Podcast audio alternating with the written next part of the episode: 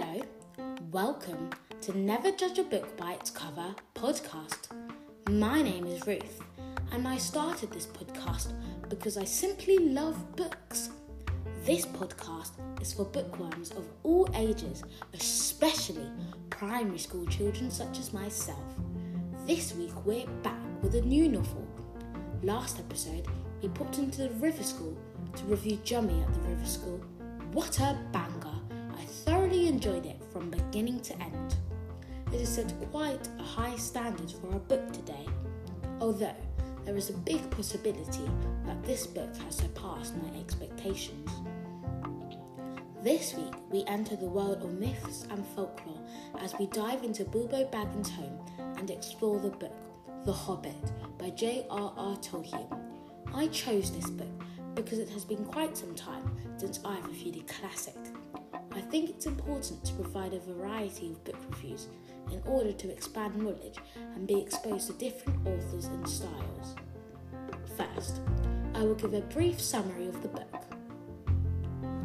Set in the future, this heartwarming novel tells the story of a hobbit named Bilbo Baggins who was caught up in a mission with dwarfs and a wizard named Gandalf. It includes raiding the treasure hoard of Smaug, a dragon took the dwarf's treasure a long time ago.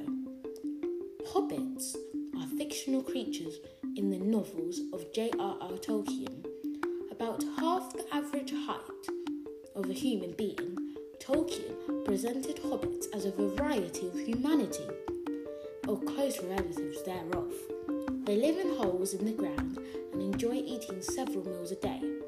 Hobbits are well known for not liking adventures. Whisked from his comfortable hobbit hole by Gandalf the wizard and a band of dwarfs led by Thorin Oakenshield, Bilbo Baggins finds himself embarking on an adventure to reclaim what was once theirs. So, what did you think of that? Interesting, not your usual cup of tea dragons, hobbits, wizards, dwarfs. Wow! Let's introduce the characters. Bilbo Baggins, the centre of this story, is a friendly hobbit who likes adventures best when he's adventuring different types of food from the comfort of his hobbit hole. Hitherto, he turned out to be a blessing in disguise as he was a significant figure and played a substantial part in the raiding of Smaug. Gandalf Gandalf is the wizard who encourages Bilbo to step out of his comfort zone and embark on the journey in the first place. Thorin. Thorin is the leader of the dwarfs, and he is the grandson of the king of the mountain, the very king who got killed and raided by Smaug in the first place. Well, there you have it, our three main characters. Now, I will ask myself some questions about the book. Question 1 Did you like the book? Yes, I actually quite enjoyed this book. There are three main reasons why. 1. The Hobbit has an intriguing plot because it had a lot of suspense and I never really knew what was going to happen next. 2. Each chapter was like a different adventure. For example, one chapter they were being hunted by wolves, the next they were fighting spiders. And lastly, I also think it has quite an important message. It was indirect, but it was still there.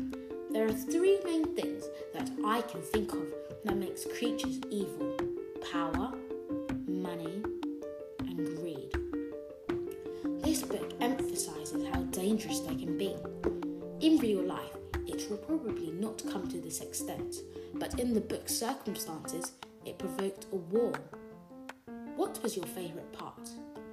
My favourite part was when Bilbo offered more than half of his share of the treasure to others as a token of peace, to thank accommodating him and to help pay for any damage.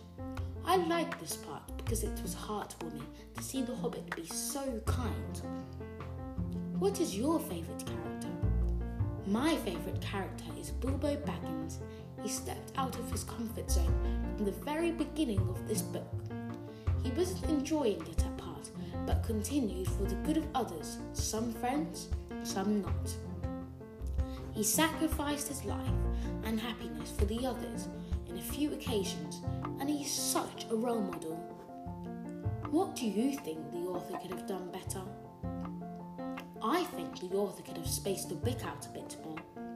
I say this because a lot happened in the last few chapters, and I feel like it would be more effective if it was spread out across more chapters and described in more detail. In conclusion, I Hobbit was quite an interesting book to read. I enjoyed the author's style. It was quite different, especially the way he described things.